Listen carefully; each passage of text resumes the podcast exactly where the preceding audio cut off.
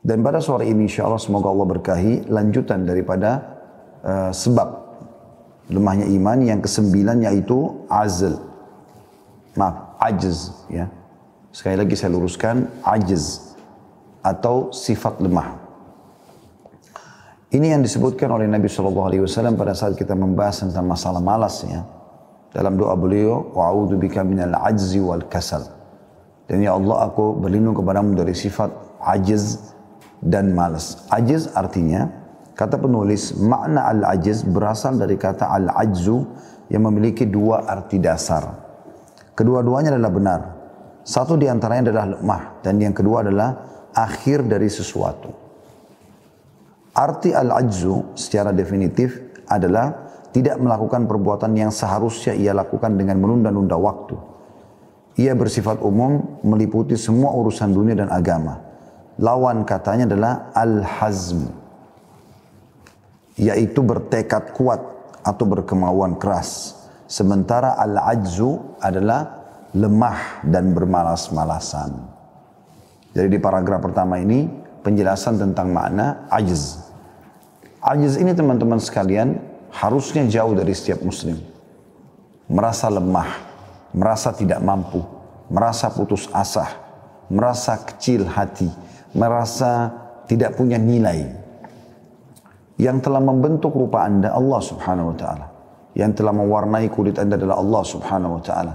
Allah telah membentuk tubuh anda dan paras wajah anda dengan sesempurna sesempurna sesempurna purna sesempurna sempurnanya dikatakan di dalam ayat Al-Quran ya, fi ahsani takwim dan kami ciptakan manusia ya, dalam ciptaan yang sangat sempurna walaupun di mata anda anda jelek atau di mata orang anda jelek tetap saja anda baik dan sempurna di mata Allah atau di sisi Allah subhanahu wa ta'ala kecuali memang anda sengaja menjerumuskan pada hal-hal yang dianggap jelek oleh Allah Subhanahu wa taala.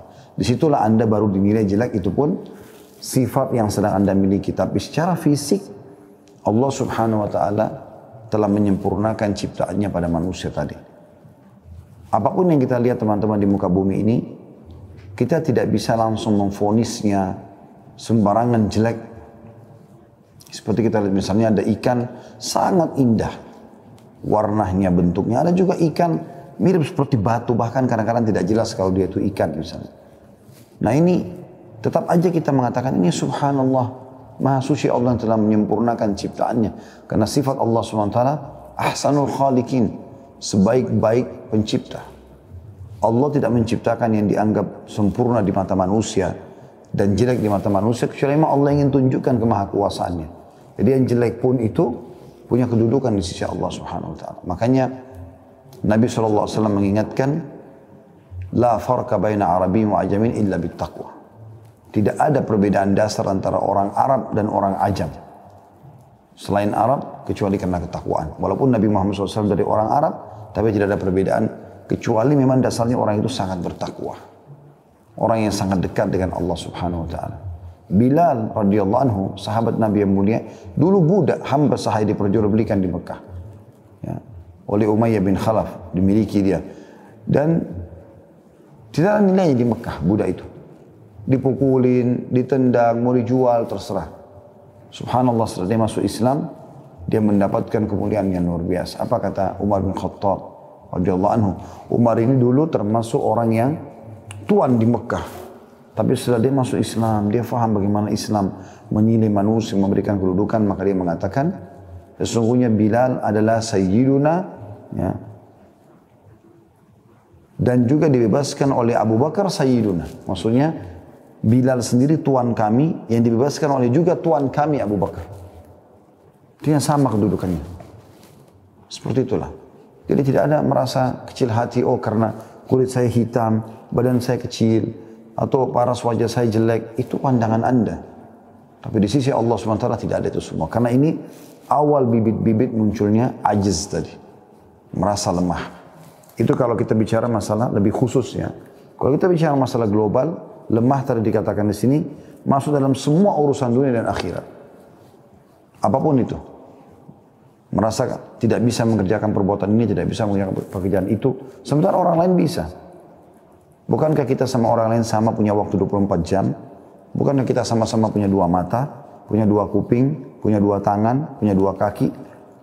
Kalau ada orang mungkin yang sukses itu memiliki 25 jam, lebih satu jam dari kita, mungkin kita katakan orang ini bisa saja punya kelebihan gitu. Tapi ini tidak, semuanya sama. Gitu kan? Allah cuma ciptakan zakarin wa unsa. Laki-laki dan perempuan. Tidak ada yang lain. Jadi laki-laki dan perempuan. Jadi ini pun teman-teman sekalian Allah SWT sudah memberikan tugas dan kewajiban ya kepada masing-masing.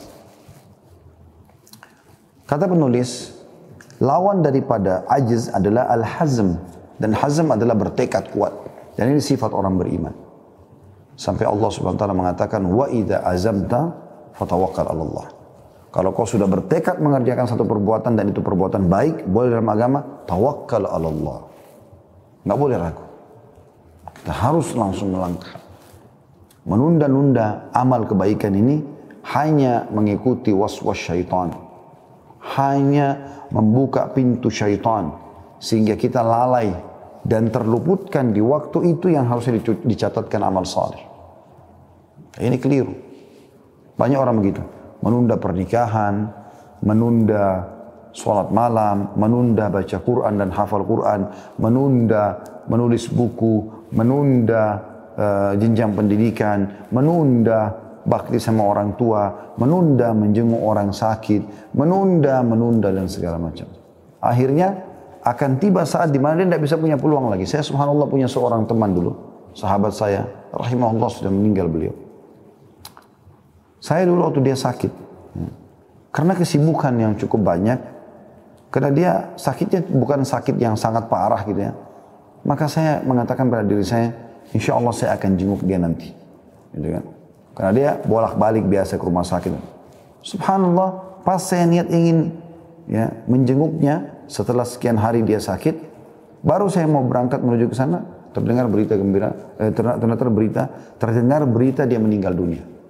Jadi saya mendengar berita dia meninggal dunia. Kan gitu. Maka saya pada saat itu sempat merasa qadar Allah masyafa'al. Kenapa saya tidak dari awal ya gitu Tapi begitulah. Kadang-kadang kita menunda amal harus sebenarnya bisa kita lakukan. Berapa banyak anak muda, laki-laki, perempuan, ah nggak usah nikah dulu, masih muda kok, gampang nanti. Saya masih mau nikmati masa lajang saya. Ini pemahaman dari mana? Harus diluruskan. Justru harusnya setiap orang tua menanamkan ke jiwa anaknya nikah adalah target utama dalam hidupnya. Salah satu target utama dalam hidupnya. Bagaimana dia menjalankan sunnah Nabi SAW ini tanpa menunda. Dia kerjakan kapan dia punya peluang. Dia tidak usah terlalu idealis, intinya orang pasangan itu adalah agam, agamis, kita melangkah. Ya. Saya tahu ada di antara keluarga Masya Allah, dia mudahkan dirinya untuk menikah. Seorang akhwat. Mudah sekali untuk menikah. Dia melangkah, ya. Dia langsung azam untuk menikah. Akhirnya sampai punya anak sekian, kakak-kakaknya sendiri juga belum menikah. Berkah hidupnya. Karena dia meraih kesempatan menikah itu. Di awal-awal kesempatan penawaran menikah, dia langsung melangkah. Dan Masya Allah, masih muda sudah punya sekian anak. Eh, anak-anaknya sudah mulai ikut hafal Quran, sudah mulai banyak hal yang terjadi yang mungkin itu diraih oleh umumnya orang di zaman kita sekarang di umur 35 tahun, 40 tahun. Tapi dia dengan umur 20, 22 tahun, 25 tahun sudah bisa meraih semua itu. Jadi karena tidak menunda. Berapa banyak orang yang dari kecil sudah mulai hafal Quran. Ayah dengan tidak menunda kan jadi berjalan. Dia bisa dapatkan. Jadi ini semua akibat daripada ajiz. Sifat lemah tidak mau langsung melakukan. Sementara kita harus punya hazm, tekad yang kuat. Dan Allah mengatakan tadi kalau kau berazam, maka tawakal Allah. Lakukan saja. Nah, jadi apa saja teman-teman, terlintas di benak anda, maka lakukan saja. Ingat, dalam mengerjakan satu perbuatan, kita nggak bisa sempurna langsung. Tetapi akan ada tahapan. Anda mau menulis sebuah buku, tulis aja dulu buku itu. Tulis aja dulu, ditulis. Nanti Anda akan edit, Ya, anda akan melalui proses tambahan, tapi tulis dulu biar ada naskahnya. Biar ada sesuatu gitu. Ya. Karena kalau kita selalu mau tunggu kesempurnaan di awal pekerjaan tidak mungkin. Tapi kita kerjakan, coba dulu. Nah dari sini pindah ke sini, pindah ke sini jadi banyak pekerjaan yang bisa kita kerjakan di saat-saat memang peluangnya lagi ada. Belum tentu peluang itu akan terulang lagi di kesempatan akan datang. Kata penulis Nabi Muhammad SAW dalam doanya memohon perlindungan kepada Allah dari ajiz atau sikap lemah dan juga sikap malas. Dalam doa yang masyhur, Allah minni a'udzubika minal ajzi wal kasal. Ini biasanya kita baca uh, sebelum salam. Ya Allah aku kepadamu dari sifat lemah dan juga malas.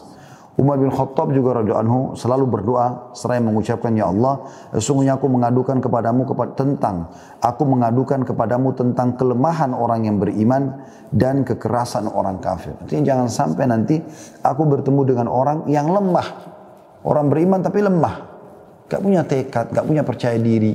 Selalu merasa dirinya salah. Tidak ada prestasi yang bisa dikejar. Saya memang orang bodoh gitu-gitu. Umar berlindung dari sifat seperti itu. Jangan sampai ketemu orang begitu, jangan sampai juga beliau punya sifat begitu. Dan beliau juga berlindung jangan sampai bertemu dengan orang kafir yang punya sifat kekerasan, benci agama yang luar biasa, sehingga dalam menghadapi, menghadapinya pun butuh energi ekstra. Gitu kan. Tapi saksi bahasan kita adalah Umar bin Khattab berlindung dari kelemahan orang-orang beriman. Beramal itu membutuhkan orang-orang yang di dalam hati mereka tidak ada tempat bagi sikap lemah dan mereka selalu bergerak aktif, tidak mengenal kejenuhan dan kebosanan. Kemauan keras mereka dapat menaklukkan gunung yang tinggi. Mereka itulah orang-orang yang menepati apa yang telah mereka janjikan kepada Allah. Terdapat beberapa indikasi bagi sikap lemah di antaranya. Nah ini masuk indikasi-indikasi yang bisa kita lihat, bisa dinilai juga dari situ orang itu lemah. Yang pertama meninggalkan dakwah ke jalan Allah. Ini adalah keadaan yang dialami oleh sebagian besar orang-orang yang bersikap konsisten, di mana mereka telah meninggalkan medan pertempuran dalam keadaan kosong, tidak menggerakkan orang lain menuju agama Allah. Secara tidak langsung kondisi semacam ini menunjukkan bahwa mereka tidak lagi memiliki cemburuan terhadap agama Allah dan tidak memiliki kepedulian terhadap kaum muslimin. Setiap kali seorang saleh meninggalkan dakwanya kepada agama Allah, maka saat itulah tempat berdakwanya ditempati oleh perusak. Orang itu akan masuk ke lahan dakwah untuk mempropagandakan dakwah batilnya. Jadi ini poin pertama dulu. Kita sedikit menjelaskan di sini. Bagi anda yang sudah mulai belajar agama, teman-teman sekalian, masuklah ke alam hadis Nabi Shallallahu Alaihi Wasallam.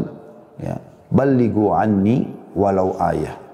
Sampaikan dariku walaupun satu ayat.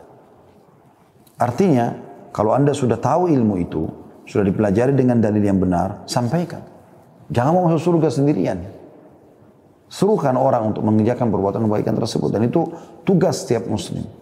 Kita ini, setiap individu muslim seperti marketing, punya sebuah produk namanya Islam. Bagaimana kita saling bersaing positif tanda kutip untuk mempromosikan produk kita ini. Dan makin banyak orang yang kita ajak untuk bergabung, ke dalam agama Islam, makin banyak orang yang kita ajak untuk bisa mengamalkan syariat Islam, sholat, puasa, zakat, sedekah, bakti sama orang tua dan segala macam, maka makin banyak kita dapatkan bonusnya. Karena Nabi SAW bersabda dalam hadis yang masyhur, sering kita ulangi hadis ini, siapa yang menunjukkan kepada satu jalan kebaikan, maka dia akan mendapatkan pahala orang yang mengikutinya tanpa dikurangi sedikit pun dari pahala orang yang mengikutinya. Jadi kita ajak saja orang ke masjid, ayo sholat yuk. Misalnya kita lagi mau ke masjid nih.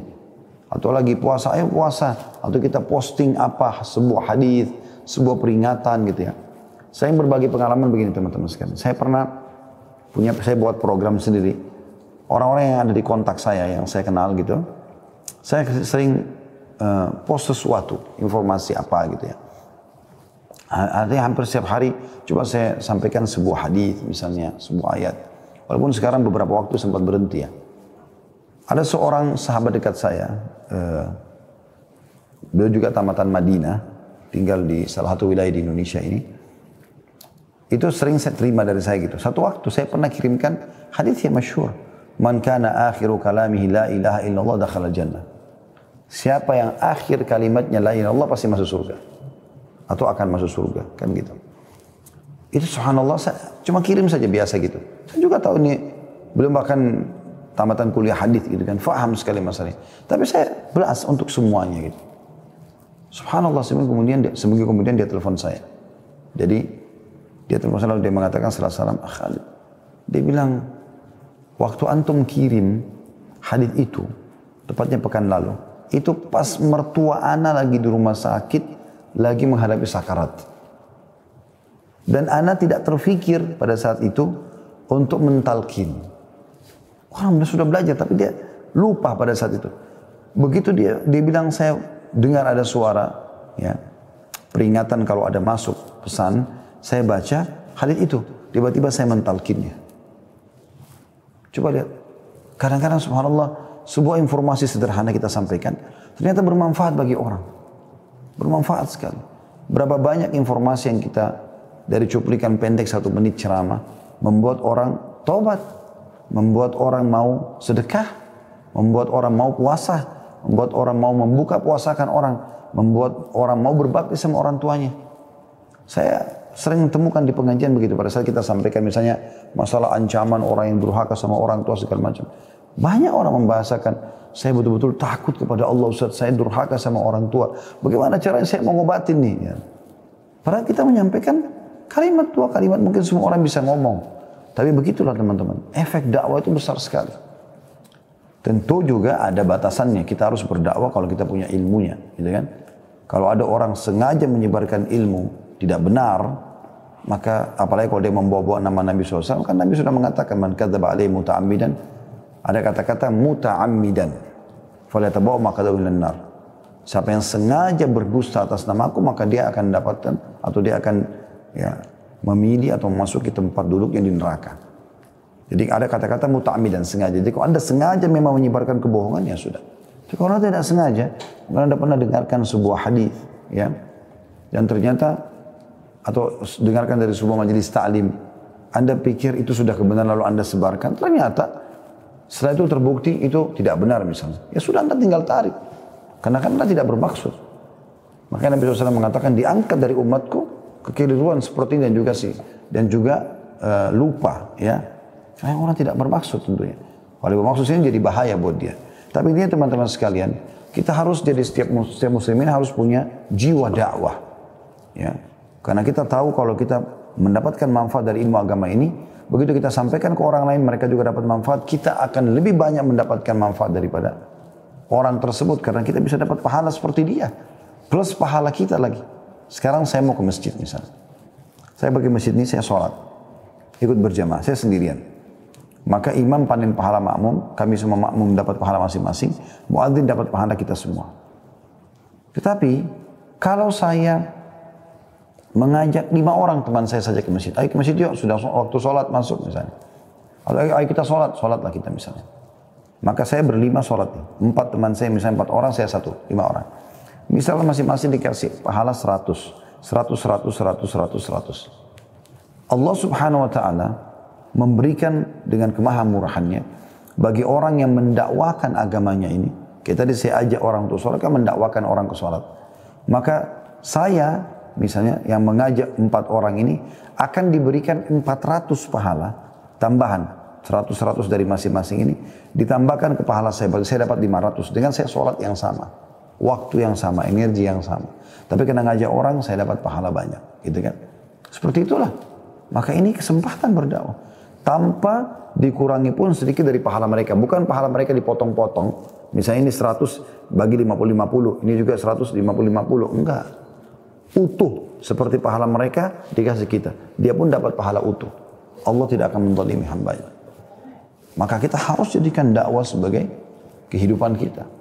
Indah sekali dakwah itu.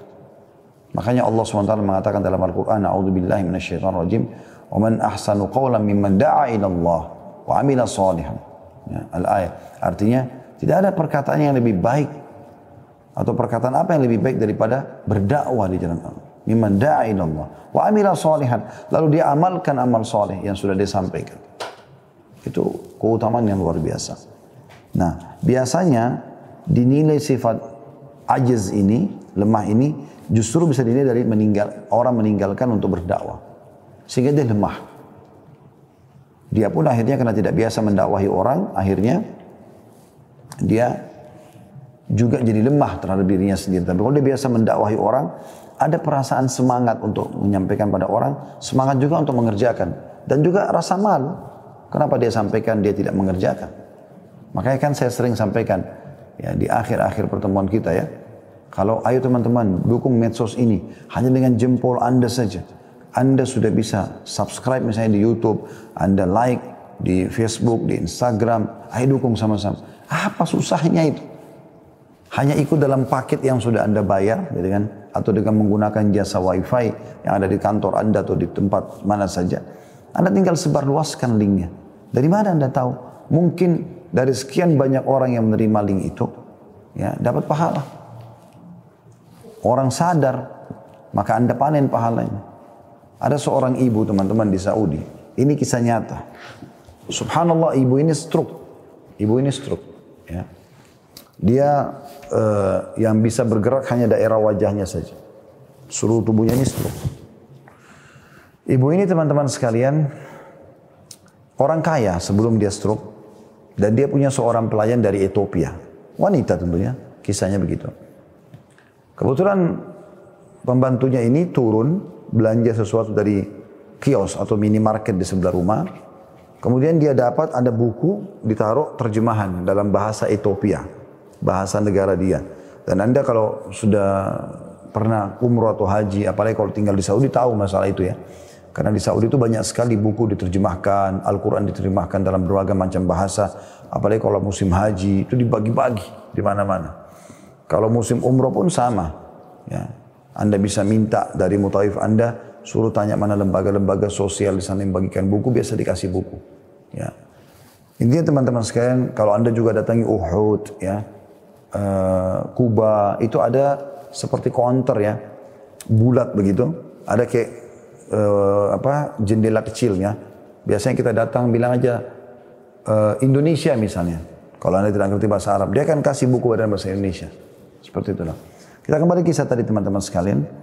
Pembantu ini rupanya sambil baca, sambil temani majikannya sambil baca. Ditanya sama majikannya stroke ini. Apa yang kau baca? Dia bilang buku agama dalam bahasa negara saya. Kata ibu tersebut, coba lihat yayasan mana yang cetak. Dilihat di awal lembarannya ternyata ditulis itu yayasan ini dan begitu disebutkan nama yayasannya. Dan ternyata, gitu kan, sebutan tentang nama yayasan itu di bawah itu ada nomor teleponnya. Sebagaimana biasa kita tahu dalam bahasa Indonesia juga, kalau ada disebutkan eh, penerbit, ada nama penerbit, ada alamat, ada nomor telepon kan gitu. Kemudian kata majikannya, tiba-tiba muncul idenya dia begitu. Allah SWT berikan dia subhanallah kesempatan untuk itu. Padahal dia stroke di atas ranjang. Dia bilang coba telepon yayasan itu. Waktu itu masih pakai telepon manual, masih telepon bukan manual maksud saya telepon rumah ya mungkin sekarang sudah jarang dipakai karena handphone sudah menjadi penggantinya. Diteleponkan yayasan tersebut lalu didekatkan di kupingnya. Lalu mulai dia ngomong assalamualaikum warahmatullahi Dia tanya kalian yayasan apa, disebutkanlah kami yayasan sosial, apa saja bergerak, kami bergerak di ini, di itu, disebutkanlah seperti itu zakat, sedekah, eh, kemudian eh, kami menyebarkan buku, terutama banyak buku-buku yang diterjemahkan, lalu disebarluaskan. Kata dia, saat ibu ini, kalau saya mau ikut berinfak bagaimana? Dia bilang kebetulan kami lagi mau cetak buku dalam beberapa uh, bahasa ya, di Afrika. Kalau ibu berminat silakan ikut transfer uang ke sini. Kata ibunya baiklah saya akan transfer insya Allah. Maka setelah ditutup telepon, dia bilang sama pembantunya, uruskan, bilang sama ya ada anak-anaknya ibu ini, sampaikan suruh transfer uang sekian sekian ribu real gitu. Banyak uang yang ditransfer sama dia. Inti inti eh, eh, inti bahasanya teman-teman sekalian, setelah mungkin kurang lebih sebulan dari kejadian itu, dicetak buku dan disebarkan di Afrika, pihak yayasan telepon ke ibu tadi. Ya, telepon ke ibu tadi, Kemudian dia menyatakan, ibu berita gembira. Dari buku yang anda cetak itu, sekarang ini, di hari ini ada satu suku. Jumlahnya ribuan orang masuk Islam. Teman-teman pernah berpikir gak? Kalau ibu yang seperti ini lumpuh di atas ranjang bisa menjadi penyebab masuk Islamnya ribuan orang di Afrika. Hanya kenapa? Punya sedikit jiwa dakwah. Mau terlibat di situ. Mau terlibat. Ini bagian daripada dakwah. Hanya saya teman-teman sekalian kita dalam berdakwah juga ini sekali lagi harus punya ilmu, kemudian juga gunakan retorika yang tepat. Karena Allah SWT menyebutkan dalam Al-Quran, A'udhu billahi minasyaitan rajim, Udu'u ila sabili rabbika bil hikmati wal mau'idat al-hasana wa jadilhum billatihi ahsan. Berdakwalah kalian, berdakwalah engkau hai Muhammad dan pengikutmu, ya, di jalan Allah dengan hikmah. Apa itu hikmah? Meletakkan segala sesuatu pada tempatnya. Jadi berbicara ya, sesuai dengan tingkat akal seseorang. Kata Nabi SAW, Rahimallah beriin khataban nas ala hasbu ukulihim. Semoga Allah merahmati seorang hamba yang ya, dia berbicara dengan orang sesuai dengan tingkat akalnya. Gitu Juga tentunya memilih waktu, keadaan, sikon lah ya, situasi dan kondisi yang tepat dalam menyampaikan dakwah. Jadi sulit juga mendakwai orang kalau terlalu emosi.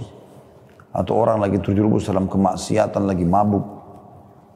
Kita mungkin butuh sedikit waktu yang tepat untuk bisa memberikan nasihat. Karena di saat itu mungkin akan mental dakwah yang kita sampaikan.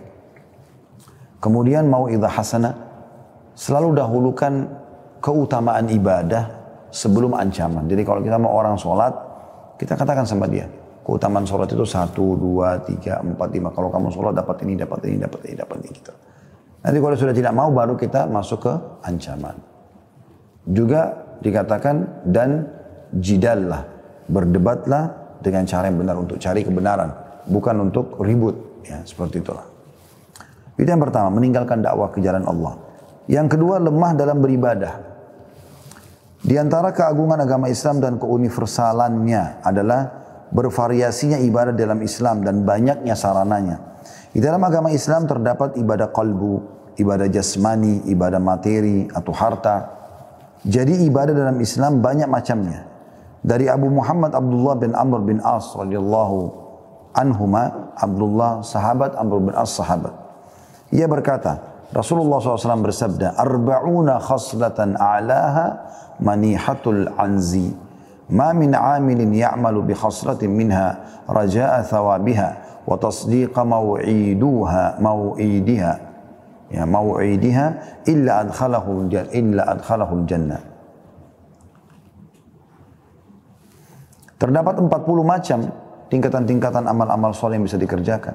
Yang tertinggi di antaranya adalah memberi susu kepada anak kambing.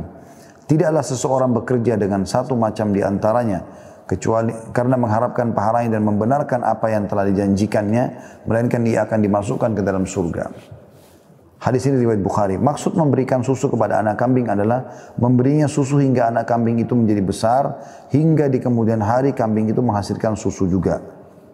Orang yang konsisten adalah manusia yang paling depan dalam melaksanakan atau melakukan ibadah dan ketaatan kepada Allah. Karena ia mengetahui pahala ibadah dan cara-cara untuk mendapatkannya. Hanya saja ia lemah dalam melaksanakan ibadah-ibadah tersebut. Maka tidak sedikit anda temukan sebagian di antara mereka tidak berpuasa kecuali bulan Ramadan saja. Hanya sebatas melaksanakan sholat wajib dan mengabaikan sholat-sholat rawatib atau sunnah dan jarang berzikir kepada Allah subhanahu wa ta'ala. Serta ibadah-ibadah lainnya yang ia abaikan. Artinya salah satu contoh ajiz yang tidak boleh sikap lemah itu adalah selalu membatasi ibadahnya hanya pada yang wajib saja. Yang sunnah tidak pernah disentuh sama dia. Ini menurut penulis tentunya. Jadi beliau menitik beratkan tentang masalah termasuk itu. Puasa hanya Ramadan. Puasa sunnah nggak pernah dikerjakan. Kenapa nggak dikerjakan? Ya ajiz. Dia lemah. Kenapa nih nggak puasa Senin Kamis? Alasannya apa? Apalagi kayak sekarang teman-teman. Ini penting sekali. Ada materi kami di YouTube judulnya Mutiara Ramadan. Itu kita membahas setelah Ramadan apa.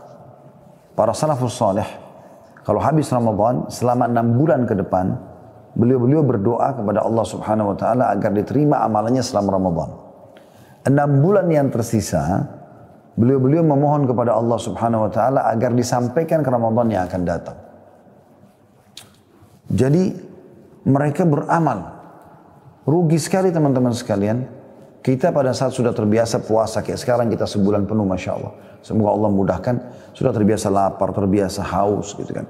30 hari, 29 atau 30 hari ini bukan waktu yang sedikit. Di training agar kita biasa makan dan minum dengan cara berpuasa. Makannya di sahur, buka puasa dan juga pada saat buka puasa, kan gitu. Atau antara keduanya. Tapi dari pagi sampai maghrib nggak ada makan dan minum. Ini mengontrol diri justru pada saat puncak-puncaknya kita ingin melampiaskan syahwat ya. Butuh makan, butuh minum, butuh biologis kita mengontrol diri. Seperti itulah. Harusnya setelah Idul Fitri kita melaksanakan ibadah-ibadah sunnah. Toh juga puasa-puasa sunnah kayak puasa enam hari bulan Syawal. Yang kata Nabi SAW siapa yang puasa Ramadan sebelum pun lalu diikuti dengan enam hari bulan Syawal maka pahalanya sama dengan puasa setahun. Puasa Senin dan Kamis pada saat Nabi SAW ditanya ya apa yang eh, kenapa anda puasa Senin Kamis? Kata Nabi SAW di Senin Kamis amal dilaporkan kepada Allah dan aku ingin amalku pada saat dilaporkan aku sedang berpuasa. Juga ada puasa ya ayyamul bid tiga hari setiap bulan tanggal 13, 14, 15 kecuali di Ramadan. Ramadan kena puasa wajib ya. Nabi SAW puasa tiga hari setiap bulan sama dengan puasa setahun pahalanya. Belum puasa eh, hari Arafah tengah 9 Zulhijjah yang bisa mengampuni dosa setahun yang lalu setahun akan datang. Belum juga puasa Tasu'a dan Ashura 9 dan 10 Muharram yang bisa mengampuni dosa setahun yang lalu gitu kan. Jadi ada ibadah tapi tidak banyak. Harusnya bisa kita kerjakan karena kita sudah di training. Nggak ada lagi alasan setelah Ramadan teman-teman tidak sholat malam. Kenapa nggak sholat malam? Bukankah kita sudah terbiasa bangun sahur? Bukankah tiap hari anda bangun di waktu itu? Nggak ada lagi alasan untuk telat sholat subuh. Karena memang kita disuruh bangun habis sholat malam, ya kita istirahat. Kalau Ramadan ya terawih, kita istirahat. Atau kita mau tunda di akhir malam. Kemudian kita sahur, habis itu kita sholat subuh. Kan gitu. Jadi kerjakan itu. Selanjutnya, yang ketiga adalah jarang atau sedikit membaca dan malas menuntut ilmu. Ini juga sifat ajiz. Maka hari demi hari, minggu demi minggu, bahkan bulan demi bulan berlalu tanpa membaca buku atau tidak mau mengkaji ulang suatu masalah yang berguna baginya dan yang membuatnya faham tentang agamanya. Ini sudah kita bahas khusus di uh, apa namanya sebab lemah iman ya. Kalau seingat saya itu yang ketujuh ya, ya tentang sedikit menuntut ilmu. Padahal Allah SWT mengangkat derajat orang-orang penuntut ilmu. Bahkan kata Nabi SAW, Al-ulama warathatul anbiya. Ya, para ulama pewarisnya para nabi. Jadi kalau kita belajar agama, kita tahu hukum halal haram, kita mewariskan ilmu yang paling mulia. Yang dibawa oleh para nabi yang mulia juga. Alaihi wassalam. Dan ingat teman-teman sekalian, tidak ada hari tanpa ilmu terutama ilmu agama. Dan kebutuhan kita terhadap ilmu agama lebih kita butuhkan daripada air pada saat kita lagi haus. Seperti sekarang kita lagi haus misalnya. Makanan pada saat lapar, tempat tidur pada saat kita mau istirahat dan juga obat pada saat kita sakit. Karena ilmu agama akan memandu kita mana makanan, mana minuman, mana tempat tidur, mana obat yang boleh dan mana yang tidak boleh. Yang keempat, lemah dalam melaksanakan amar ma'ruf dan nahi mungkar. Menyuruh pada kebaikan, melarang dari kemungkaran. Ini mirip dengan dakwah tadi sebenarnya. Orang yang melihat kemungkaran di depan matanya namun ia tidak peduli padanya, bahkan raut mukanya tidak berubah sedikit pun karena Allah, ia lupa bahwa Allah SWT cemburu dan kecemburuan Allah itu adalah apabila larangannya dilanggar. Begitu disebutkan dalam sebuah hadis. Kata Nabi SAW dan sesungguhnya kecemburuan Allah itu kalau dilanggar maharimu, hal-hal yang dilarang. Ya. Dan Allah SWT buat hudud, batasan. Wa tilka hududullah fala ta'taduha. Itu batasan-batasan Allah, jangan kalian langgar. Nabi SAW mengatakan semua raja punya batasan. Dan batasan Allah adalah apa yang telah ia haramkan. Pernah ada seseorang datang kepada Nabi SAW, dia menemukan istrinya selingkuh. Kemudian dia mengatakan, ya Rasulullah, istri saya begini dan begitu. Maka sebelum Nabi SAW jawab, saat radhiyallahu anhu lalu maju ke depan dan berkata, ya Rasulullah, kalau terjadi pada keluarga saya, saya akan bunuh dua-duanya. Artinya sudah menikah, berzina berarti dirajam. Maka yang terjadi, Nabi SAW mengatakan, Atarau nagiratu sa'ad. Apa kalian lihat bagaimana cemburunya saat dengan agama Allah? Masa Allah sudah larang masih dilanggar? Ana agyaru min sa'ad. Saya lebih cemburu daripada sa'ad. Wallahu agyaru minni wa min sa'ad. Dan Allah lebih cemburu dari aku dan juga sa'ad. Semoga Allah maafkan semua kesalahan kita yang lalu. Tapi kita bicara teman-teman pada saat sedang belajar seperti ini, sekarang ke depan. Kita nggak bahas lagi yang lalu-lalu. Kita bahas setiap kali Anda belajar ilmu agama, maka kita bahas sekarang ke depan. Kita tidak melihat lagi masa lalu. Yang penting kita mau berubah. meninggalkan sifat ajiz ini atau lemah dan juga semua sifat-sifat yang buruk atau yang lainnya. Yang terakhir yang kelima kata penulis adalah lemah untuk berkorban demi agama ini. Ia tidak mampu mengorbankan waktu, harta atau jiwa raganya untuk agama ini. Tidak menuntut ilmu, tidak mau menulis buku, tidak mau menyebarkan, tidak mau mendukung. Aneh betul. Gitu kan? Bahkan yang uniknya, saya sering ketemukan ceramah. Bukan cuma ceramah teman-teman. Ceramah mungkin ada satu kalimat, dua kalimat orang yang salah sampaikan. Tentu tidak ada maksud kecuali kalau memang dia mau merusak agama Allah. Gitu kan? Masih ada saja yang dislike, jempol ke bawah. Masuk dengar ceramah hanya untuk itu saja. Tidak usah dengarkan gitu. Tapi subhanallah ada orang begitu. Jadi memang luar biasa gitu. Dia dia memang mau merusak. Saya pernah subhanallah lagi uh, duduk santai gitu satu waktu. Kemudian saya biasa coba dengar tilawah Imam Haram yang saya paling suka Masya Allah Imam Masjid Haram Mekah itu ada dua. Ada Abdullah Juhani, teman-teman bisa ketik tilawah Abdullah Juhani, Imam Masjid Haram atau Yasir Dosari. Ini Masya Allah, Tabarakallah. Dua orang ini luar biasa gitu. Kalau dipartnerkan di sholat terawih, itu nggak ada yang ngantuk. Luar biasa gitu. Di Ramadan biasa dipartnerkan di Mekah ya. Semoga insya Allah kita bisa sholat lagi di belakang mereka. Tapi Anda bisa ketik nama dua orang ini. Yasir Dosari dan Abdullah Juhani. Saya pernah dengar Abdullah Juhani teman-teman, terutama di waktu sholat subuhnya. Suaranya enak gitu, lantung. Lantun, apa, lantunannya itu sangat bagus gitu. Maka setelah saya dengarin gitu beberapa, mungkin salah 30 ayat atau berapa ayat itu saya dengarin. Setelah selesai saya dengar di YouTube ya, saya pas lihat layarnya ternyata ada yang dislike Al-Quran. Imam Syekh Abdul Joni tidak baca, tidak tidak ceramah apa-apa, lagi sholat, imami sholat terus baca ayat Al-Quran. Masih ada yang masuk hanya untuk klik, tidak suka. La haula wa la quwata illa billah. Gitu kan. Kan ini aneh betul gitu. Oleh karena itu teman-teman sekalian salah satu yang menjadi Contoh ajiz adalah kata beliau, tidak mampu mengorbankan waktu, harta, atau jiwa raganya untuk agama ini. Ia hanya memperhatikan dirinya sendiri dan kepentingan pribadinya saja. Ia hanya mengambil keuntungan dari agama tanpa memberi kontribusi atau eh, kontribusi apa pun terhadap agama. Terdapat beberapa sebab yang menyebabkan seseorang lemah antara lain tawaduk yang dibuat-buat. Ini contoh saja ya. Nah. Terlalu emosional, malas, bosan dan jenuh, tidak sabar, putus asa, takut, tidak terbuka, ragu atau bimbang mengambil keputusan kebaikan.